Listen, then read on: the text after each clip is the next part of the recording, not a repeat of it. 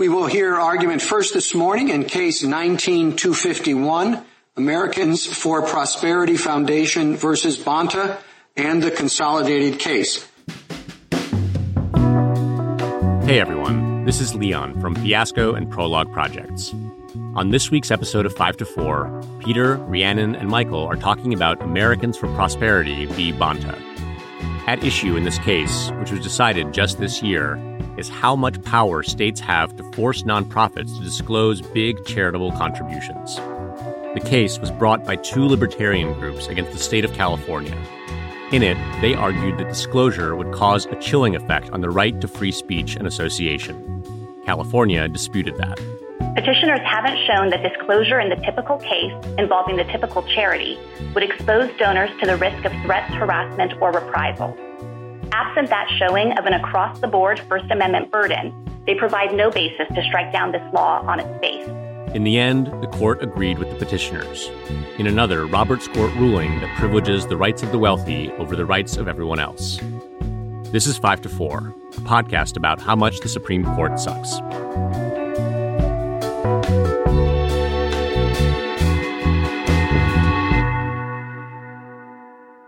Welcome to 5 to 4, where we dissect and analyze the Supreme Court cases that are being force fed to the American people like we're a goose being fattened up to make foie gras.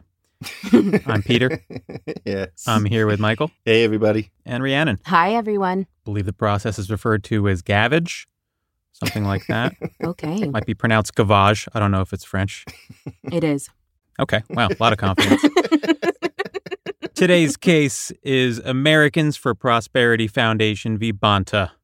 This is a case about free speech for very, very rich people. California, the state of California, requires nonprofits to disclose the identities of their donors on tax forms. This is meant primarily to help avoid various forms of fraud, right? Sure. But those rich donors challenged the disclosure requirement, saying that it violated the First Amendment. And here, in a 6 to 3 decision, the Supreme Court agrees and strikes the requirement down, saying that it violates the free speech rights of those wealthy donors. this is another chapter in the Roberts Court's long effort to insulate the extremely rich through the First Amendment by creating rules that, from a practical perspective, only really apply to them.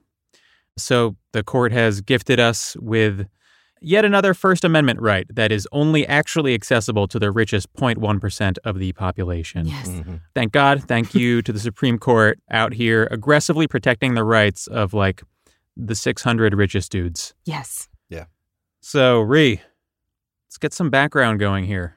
Let's do it. Yeah. Okay, let's jump right in. So, like Peter said, this case has to do with what nonprofit organizations have to disclose to the government about who is giving them money. So, a nonprofit organization can't do exclusively political work, right? That would be against the tax code.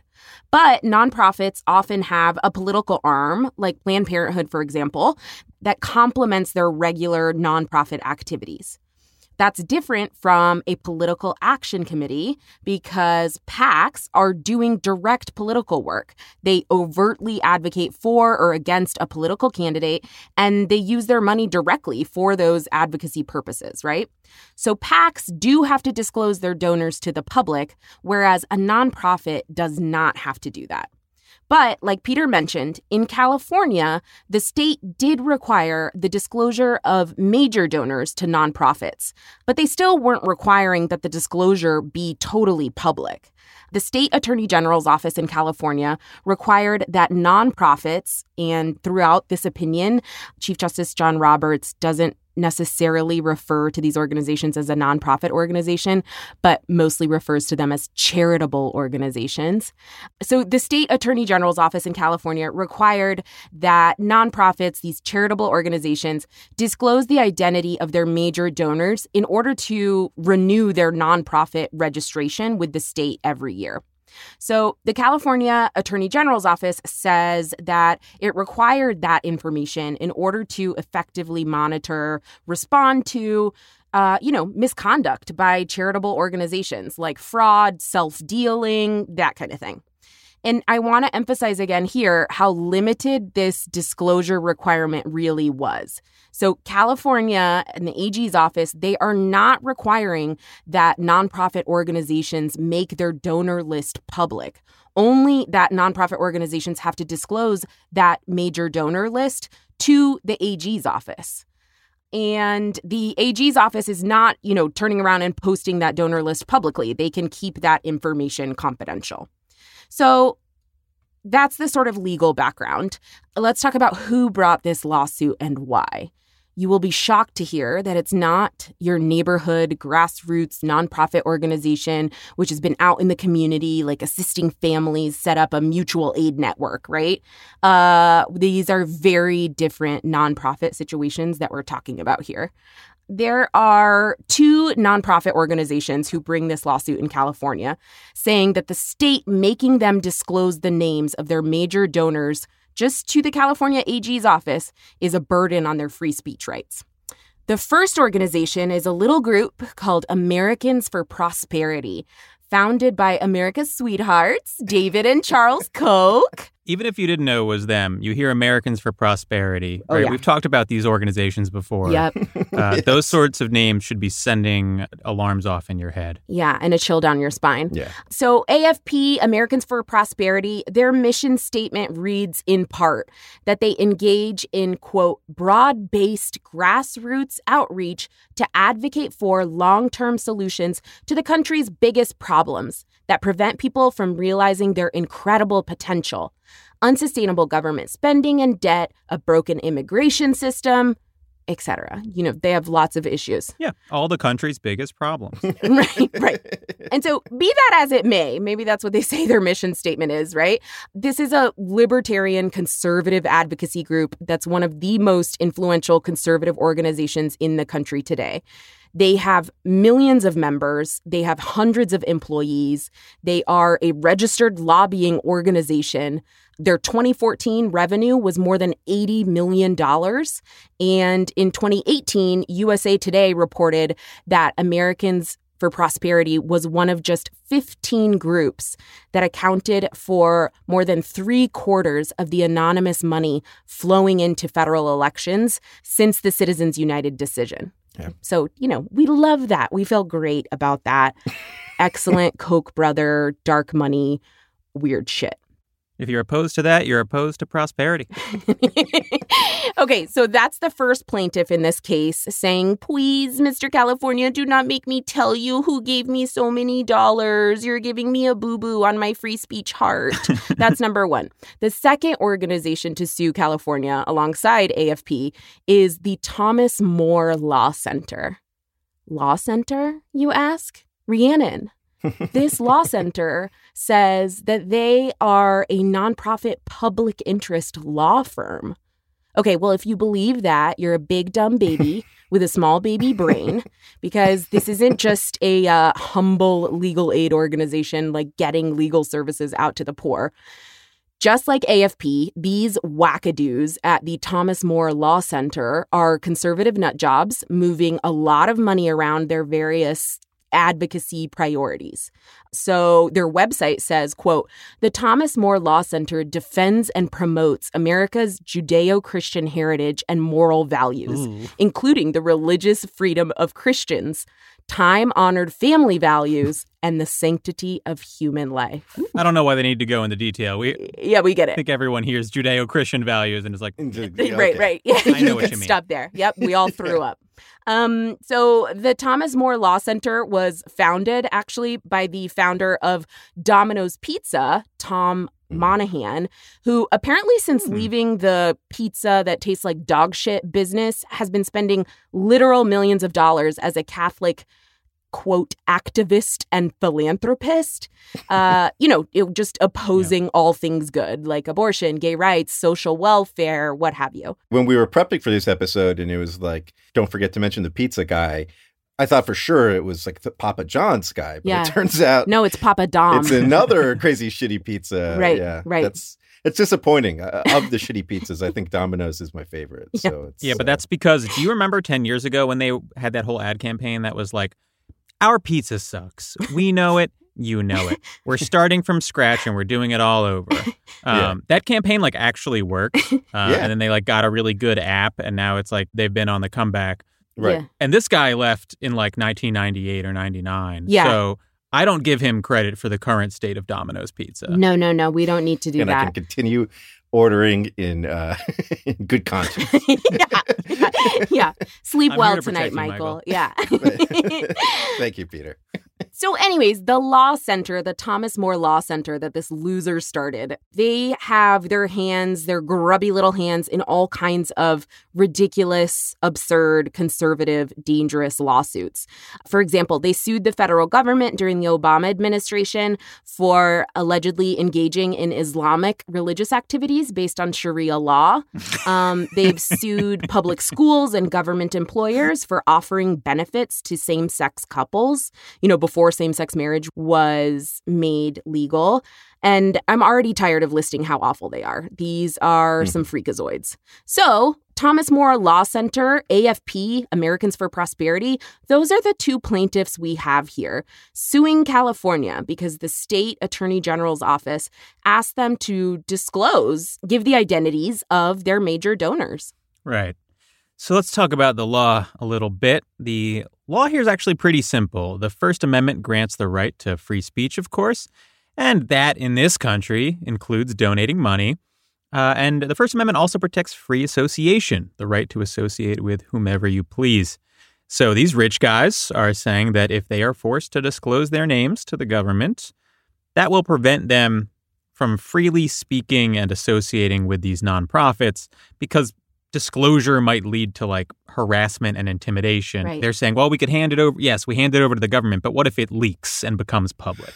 What if people know who's like trying to prevent gay people from getting married? If they if they know it's me, Right. they might get angry at me, and I don't want that. I just don't want them to be married. I just I don't want anybody to know that's That's what right. So, yeah, so basically they're saying that the disclosure requirements have what we call in the law a chilling effect. Uh, because of the disclosures, people might be dissuaded from exercising their rights to free speech and association by donating to these charities, and that violates the First Amendment. And the court, in a 6 to 3 opinion written by Chief Justice John Roberts, agrees.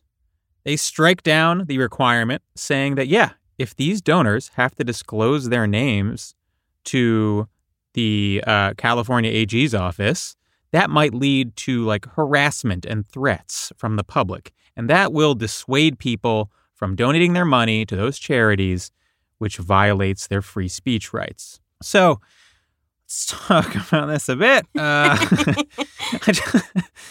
I, yeah, okay. So the first thing that jumps out here is that they are striking down this entire requirement based on a incredibly tenuous and completely speculative causal chain of events. Hmm. They're saying that maybe these filings will result in a leak to the public, which will then in turn result in someone somewhere harassing or threatening or committing violence against a donor. And that possibility, although it involves a daisy chain of speculative events, might prevent a donor from donating. And that violates the First Amendment. Okay. So the Everyone take Yeah, a breath. uh, All right. this is one of those ones that's where it's hard to provide the counter argument because I'm not sure that the actual argument even exists. It's like it's more of a series of words. Um, so you know, but to take a step back, the idea of like threats or possible violence, quote unquote, chilling free speech, that's a real legal concept, right? For sure. But what's notable here is that there's just no actual cause for concern. The legal rule is supposed to be that they need to show a quote reasonable probability that they will suffer harassment or violence from the disclosure. But there's no actual evidence that the disclosure of donors' names to, to a few government officials leads to anything of the sort, right? The only evidence they provide is that the Americans for Prosperity Foundation once saw like a threatening social media post from an IT contractor in their building. and then the Thomas More Law Center said that they like receive hateful emails and stuff. And that was their like evidence. None of which has anything to do with a tax disclosure to the California state government. Right. Right. So, like, what the fuck are we even talking about here? What what is going on? Why is a tax disclosure requirement being struck down in its entirety because some rich donors are claiming without any evidence that they might be harassed? Right. It's it's sort of surreal Yeah. to me. So one thing that I think is going on here actually is that you know I think the justices really understand that this has positive benefits for them because one way these these sorts of organizations spend their money in a political manner without becoming you know a PAC is not to spend money on elections but is to spend money on judicial nomination fights. Right. The uh, Judicial Crisis Network Yes. is precisely one of these types of organizations. They they spent like seventeen million dollars, I think, on confirmations in just the last few years, including millions on Mhm. Kavanaugh and Barrett, both. When they say judicial crisis, they mean there's too many libs on the court. That's, the crisis. That's, the crisis. yeah. That is the Hmm. crisis. Yeah. Uh, Sheldon Whitehouse, the Democrat from Rhode Island, like talked about this at, at Coney Barrett's confirmation. He has a bill that's been folded into the Senate version of the For the People Act that says spending money on ads related to judicial confirmation should be electioneering communications and and be subject to like campaign disclosure requirements. So I, I think there's a degree to which, and we'll talk about this later, that this is campaign finance regardless, but there's a degree to which, you know, I think they see maybe on the horizon that the moneyed interests they owe a lot to being brought to light and and, and Yeah. don't like it. Yeah. I think that's spot on, Right. Michael. It, it's better for them when the, all this shit happens in the shadows. They are just as much a Yeah. beneficiary of this as Republican politicians. Right. So digging into like the details of the opinion a bit, one of the aspects of the opinion that grates me the most, and that's saying a lot, is that the majority is constantly citing NAACP v. Alabama. It's so Yes. offensive. Yeah, uh, it's a 1958 case where the court held that the state of Alabama couldn't force the NAACP to disclose its members. right. So the court is claiming like the same principles apply here, right? That case was about freedom of speech and freedom of association too. If the NAACP had to hand over its members to the state of Alabama in the 1950s, that would have had a chilling effect on NAACP membership and speech. And yeah, the rich donors are making the same argument, right? There you go. But that case, that case was a situation where the explicitly racist Alabama state government was fairly openly attempting to intimidate civil rights organizations, right? Mhm. Right. This case is about some sociopathic plutocrats who are clutching their pearls about what appears to be like a completely fictional threat of harassment that might happen Mhm. Yes. when they when they hand over some like tax information to the California state government, uh, and then the California state government like drops it on the ground outside, and a member of the public finds it or something. I don't know what what they think is going to happen.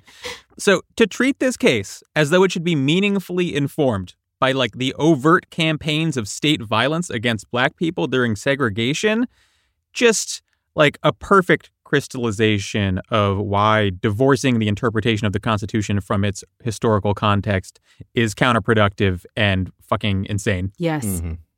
And for her part, Justice Sotomayor points out in her dissent that this is all a really slippery slope, right? This case is about disclosing donors to charitable nonprofits, but the logic of the opinion could just as easily be applied to campaign finance laws, right? Which Michael just mentioned. So Sotomayor sort of highlights this because it's hard not to think like that the next step could easily be the Supreme Court saying that large money donors in politics have this constitutional right to anonymity just the same. Right. Sotomayor is right, but there's a degree to which she's like also bearing the lead because this already is campaign finance, right? There's this class of tax exempt organizations, 501c4s, that are allowed to engage in some political activity as long as it's not their primary purpose, as long as they're not running campaign ads. And they can spend millions upon millions of dollars, tens or hundreds of millions of dollars giving money to, for example, uh, super PACs, which are Mhm. then engaged in campaign finance. Right? They're they're engaged in electioneering, and that's what happens. I mean, I'm sure everybody who listens to us has, has heard the phrase "dark money" before. Dark money in campaigns is Americans for Prosperity, right? That's right. that's what that is. Organizations like them are already pouring tens or hundreds of millions of dollars into federal election campaigns and state election campaigns. So it's it's now, right? It is anonymous political donations right now.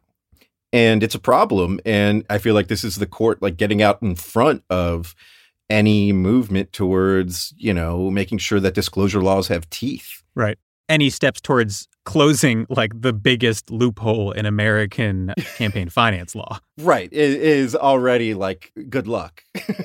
right. And I, I will say, like, I think a lot of the timing with this sort of goes to this point as well. You know, the majority opinion makes the point that these laws had been on the books in California since like 2001, but it was only in 2010 that the Attorney General of California started like trying to really enforce them. And, you know, a couple other things happened in 2010. One, in January 2010, Citizens United came down, which opened the floodgates to super PAC spending, which in turn became an avenue for these organizations to start pouring money into federal elections. And two, Americans for Prosperity in particular was getting written up in like the New Yorker because they were astroturfing the Tea Party movement. AFP is basically what created the Tea Party movement. There is a quote from uh, an Americans for Prosperity org in 2010 saying, I was part of the Tea Party before it was cool. Before that real point in time when it became cool. And she also said that the job, the role of AFP was to educate Tea Party activists and give them next step training. Mm-hmm. That's why they're all so educated now. so this was a big deal in 2010 was all of a sudden all of a sudden these organizations that nobody knows who's behind them are able to pour a ton of money into elections and are creating from scratch social movements to uh, you know influence politics. And so yeah i think the california attorney general was like well fuck we can know who they are. Like let's start pulling their shit right? Right. This feels like a good spot to take a break. And we're back so, to get a little big picture, you know, this, this case is really the latest brick in the bulwark that the Roberts Court is building around the ultra wealthy using the First Amendment, right? This case seems to almost explicitly hold that the First Amendment insulates extremely wealthy people from public backlash for like the political causes they support. Yeah. Um, right. That really does feel like it's the bottom line of this decision. Roberts is protecting these billionaires and well, sorry, Thomas Moynihan only worth uh, something like four hundred or five hundred million dollars. Mm. So I don't want to exaggerate. Fucking loser. He's protecting them from like the mere prospect of being bothered by the masses as retaliation for like the hideous burdens that they've placed upon the shoulders of mm-hmm. humankind. Mm. right. One interesting thing that the court does not address at all is even if somehow these donor disclosures became public and some very small number of people would use that information to harass or threaten these very rich donors, a much larger number of people might be interested in legitimately criticizing their actions, right? Right. And to the extent that the donors' identities are obscured from the public view, the speech of the people who might want to criticize them is being obstructed. Yes. So, what about their speech, right? What happens to the speech of the thousands of people who have legitimate things to say about these donors when the court is essentially banishing to like the shadow realm the information they need to make those criticisms? Yes. Right? Right. The Roberts Court just doesn't address that. That's not part of their calculus. Right. Yeah. Like if I wanted to organize a, a boycott of uh, Domino's Pizza after learning these these right. disturbing facts about it, I never would because I'm, I'm such a fan. but as earlier detailed, um, the app tells you how far along the pizza is. So when yeah. I see that QC happening, and I know it's Chad is on the way with your za. but that is political organizing, right? That's political speech. That's association too, and it's being hindered. I think Absolutely. that's a great point, Peter. Yeah. And to, you know, use something more like direct and obvious, like we have a podcast about the mm-hmm. Law what if we have some shit to say about the Thomas More Law Center uh, and their actions, right? Right. right. Um, that information is useful to us making public commentary, right. and we can't make it without understanding who is behind right. it. I will say also, you can tell that like the conservatives sort of know they're full of shit here because this sort of lacks a lot of the flowery pains to free speech that you see in a lot of opinions. Oh, Instead, it's like yeah. Just the most arcane, impenetrable discussion of like what sort of things trigger exacting scrutiny versus strict Yeah. scrutiny and what Yes. the exacting scrutiny standard requires versus strict scrutiny standard and what those subparts of exacting scrutiny mean and right. it's just this really dry uh legalese Yeah, it's it's weird because it's not, in my view, a very technical decision, but it's written as if it were a very technical. right technical. it's like Yes. drowning you in in details right yeah, Yeah, yeah, absolutely. Like this, the case is really sort of fundamentally uninteresting when you read it. Right. There's no discussion in the opinion about the kind of work these so called charitable organizations actually do. There's no mention of their advocacy and policy positions, right? Plus, on top of that, like I personally think the First Amendment is boring. You know, um, I, I just think it's a shit area of law. I don't like learning about it. And so I could see how like a random member of the public like wouldn't pay much attention to this ruling because it feels like so disconnected from any one person's individual daily life, right? It's kind of easy to brush off the work the Supreme Court is doing here as like kind of technical and and specific. It seems like it's not very broadly applicable. If I'm just a you know a layman kind of reading this opinion, I'm like, okay, you know, nonprofit donor list disclosure eh, it doesn't seem that important, you know? It doesn't seem like that big of an issue. But I really can't stop thinking about how the Supreme Court is is really reshaping our democracy by taking these cases and deciding these cases that are really kind of laying out the rules of engagement for an ultra wealthy tiny elite group of people, right? yeah So, you know, you know, just stepping back and evaluating who is it that the Supreme Court is working for here?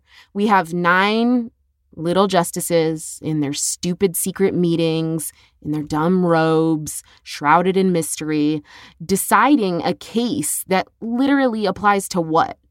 A hundred people in the country? 50 people?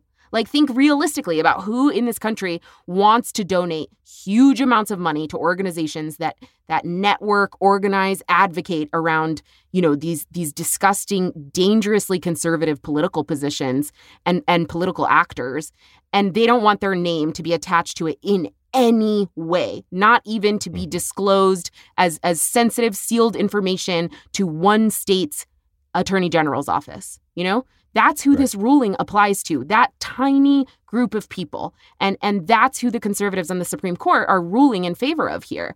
You know, the Supreme Court takes a hundred cases a year, right, out of thousands that get appealed to them, and this year, this is one of the cases they take. You know, we apparently Right. needed the nine smartest lawyers in the country to weigh in on this. And I just think about like that devotion of resources on whose behalf? They're remaking the rules of democracy for the powerful few to do what they want, no matter how it affects the rest of us. yeah. I mean, to build off that, it's it's wild how many Roberts Court cases there have been concerning what is what is essentially speech accessible only to the richest Americans. Yes. right. Mm-hmm. Yes. We've covered Citizens United. We've covered Arizona Free Enterprise v. Bennett. We've covered this case now. Plus, there's a whole number we haven't covered McCutcheon v. FEC, FEC v. Wisconsin Right to Life, Davis v. FEC, American Tradition Partnership v. Bullock.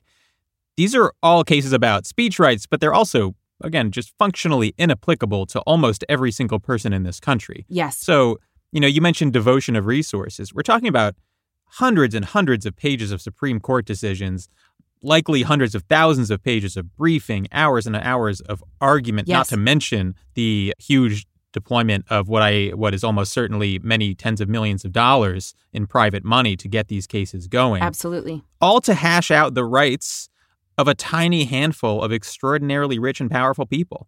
You know, in a country of 330 million, the court has gone to incredible lengths to define and protect the rights of what is literally just a couple thousand, Yeah. really. Yeah. Yeah, and I think also um, in terms of resources expended, I think it's worth noting that like just the sheer number of Supreme Court cases themselves, like the court doesn't take that many cases, right? Yeah. Only like eighty a term. And we're talking about one of these cases every couple of years under Roberts. This is Yes. like they have to be economical about what issues they want to tackle in any given term. And it is very regularly rich people trying to shape or steal elections. That's Yes. Yeah. a top priority for the Roberts Court. Yeah. Yeah, they've made the First Amendment a tool for the ultra wealthy, not just to like engage in free speech, but to speak on precisely their own terms. Yeah. Right. Right. So we covered Citizens United, where the court upheld unlimited independent expenditures. We covered Arizona Free Enterprise v. Bennett, where the court struck down public matching of private campaign fundraising.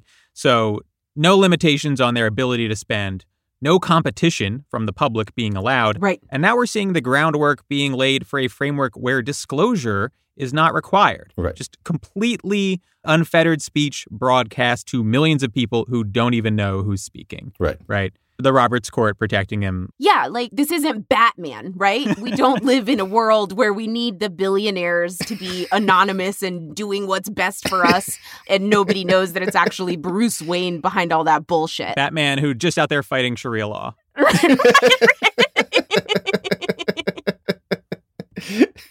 yeah. yeah, we very much do not need pro life Batman at this point. Like the commissioner sees a, a halal cart and he puts up the bat signal. Um, So I, I think it might be useful to discuss how the law and this court treat regular people in comparable circumstances. In 2010, there was a case called Doe v. Reed about the public disclosure of petition signatures.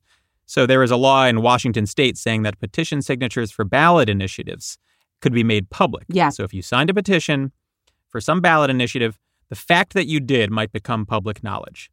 And in an eight to one decision written by John Roberts himself, the court said that that was fine, that that was constitutional. It said there was generally no real risk of the harassment of the signatories in those situations, so we're all good. Scalia wrote a concurrence talking about public disclosure of the signatures being important for accountability reasons. oh, mm-hmm. So, like, yeah, like very cool to talk about accountability for random people signing a petition and not for billionaires playing puppet master with our entire body politic. That's right. That's right. that's a different set of rules. Yeah. Yeah, I I would say. And, you know, not directly on point, but there's a concept called retaliatory arrest when cops arrest someone because they don't like the content of their speech. If you've been to a protest, you Yep. might be aware of how widespread this is, Yeah. right? And you might also be aware of the fact that cops never get in trouble for it, right? Right. In 2019, in a case called Nieves v. Bartlett, the court made those cases against cops much harder to prove. So, you know, again, not about disclosure rules, but goes to show how little the court cares about the ways in which the state suppresses the speech of its normal citizens. That's right. Absolutely. Absolutely. You know, I also think it's worth making the point here about the scope of this decision. So, John Roberts, in the majority opinion, and, you know, it is a majority, he's joined by all of the conservative justices, of Wait, course. they didn't split into two factions of three? That's weird. Strange. I thought they were fractured. thought it was a 333 thing. Yeah. bizarre. Anyways, they joined up, they set their differences aside and came together for this decision. And John Roberts, like we said, in the majority opinion, strikes down the entire law, right? And says mm-hmm. that these public disclosure requirements are unconstitutional across the board. Now, I think it is noteworthy pointing out the concurrences here. So, Alito and Thomas both write separately to concur in the judgment. They agree that this law in California is unconstitutional, but they actually write from a position that is actually left of Roberts mm-hmm. here, saying that sure, this California requirement should be struck down, but across the board, these kinds of requirements are not unconstitutional. Right. Right. Right. And so just kind of pointing out that many in the media, I think the the widespread public understanding of Chief Justice John Roberts is that he's some sort of moderator. I mean, here he is sort of explicitly to the right of other mm-hmm. so-called ultra conservatives on the Right. court. I think the way I think about Roberts is is not that he's moderate, it's that he's pragmatic. And so sometimes being pragmatic means like in his view, let's not like try to sabotage the response to the COVID pandemic, right? And that Right. appears moderate. But other times being pragmatic is let's hamper the ability of the opposite party from ever winning an election, right? That's Yes. pragmatic for conservative ends. And he's pretty radical in that. You know, he does what he thinks is best for for their movement. And sometimes that means like putting a, a happy face on it and, and trying to like smooth things over with the public. Yeah. But uh, oftentimes it's it's pretty radical stuff. Yeah, and I think he's just more aggressively corporatist than Yeah. a large chunk of the conservative bench. Absolutely. And I think you're going to see more of that as sort of like populist conservatism moves a little bit away from corporations, Mm-hmm. right? Like they're starting to get annoyed that corporations celebrate Pride Month and whatever other fucking whiny shit they have Right. that they hear from Tucker Carlson about like what corporations are doing. And so you're starting to see a little bit of a rift between conservatives and their corporate overlords. And Roberts is sort of firmly in the camp of the corporatists, Yeah. whereas people like Alito and Thomas are at least in their own minds more in the sort of populist uh, Republican Party sphere. Right, right. John Roberts is uh, the justice of the organizations like AFP that fund the Tea Party, and Clarence Thomas, husband of Ginni Thomas, is firmly in the Tea Party. right, right. And that's that's Yeah. the divide right, there Yep. between those two. It's funny that Clarence Thomas has just removed all the regulations from campaign finance. Uh, and as a result, his wife is now insane. Just She's just like absorbing information on Facebook uh, that starts with like these these weird shady PACs, and now her brain is a molten that's mess. The universe in perfect harmony. So you know, as we wrap up, I would like to get a bit prescriptive with respect to how I think the court should be conceptualizing the speech of the ultra rich. Go off, doctor. Thank you. Uh, didn't we already have a discussion in the past about whether you say thank you to go off? yeah. uh, the Roberts Court has gone one way, right? Greasing the gears for the rich to funnel their money into channels of political power. They've sort of christened the privileges of wealth and made them fundamental constitutional rights. And as you can imagine, we would like to see that undone. But I would like to go further. You know, in defamation law, it's harder for a public figure to bring a defamation case against someone. Uh, the bar is higher for them. And the reason for that is that public figures are powerful and our society needs room for criticism of them. And so they should naturally have to endure more aggressive criticism than the rest of us, right? Right. I would like to see the same logic applied to the speech rights of the ultra rich. yes. If someone is deploying tens of millions of dollars to influence politics in this country, it's not just that the law shouldn't protect them in doing that, the law should make them feel the burden of doing it, right? Here, the court is going out of its way to protect them from like fictional potential harassment. But why, right? The Koch brothers are more powerful than nearly every politician in this country. These people are oligarchs, Yeah. right? They should be less protected from scrutiny than someone signing a petition or going outside to protest. It should be understood that if you want to exert control over millions of people, you are willfully putting yourself in a situation where some people might get mad at you about it. That's right. That's right.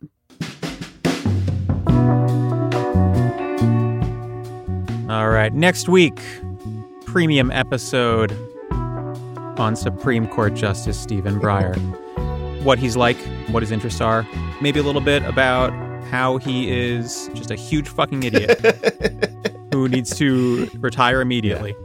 Maybe a bullet point on that or two. A little bit about that. God damn it. just I think of his face and I'm like, he always has like a almost like thoughtful, pensive look on his face. But like you know, there's just so little going on, and just, just yeah, pisses me yeah. It's like one little hamster like on a wheel in his head. yeah. Follow us on Twitter at 54pod. Subscribe to our Patreon for premium episodes and events.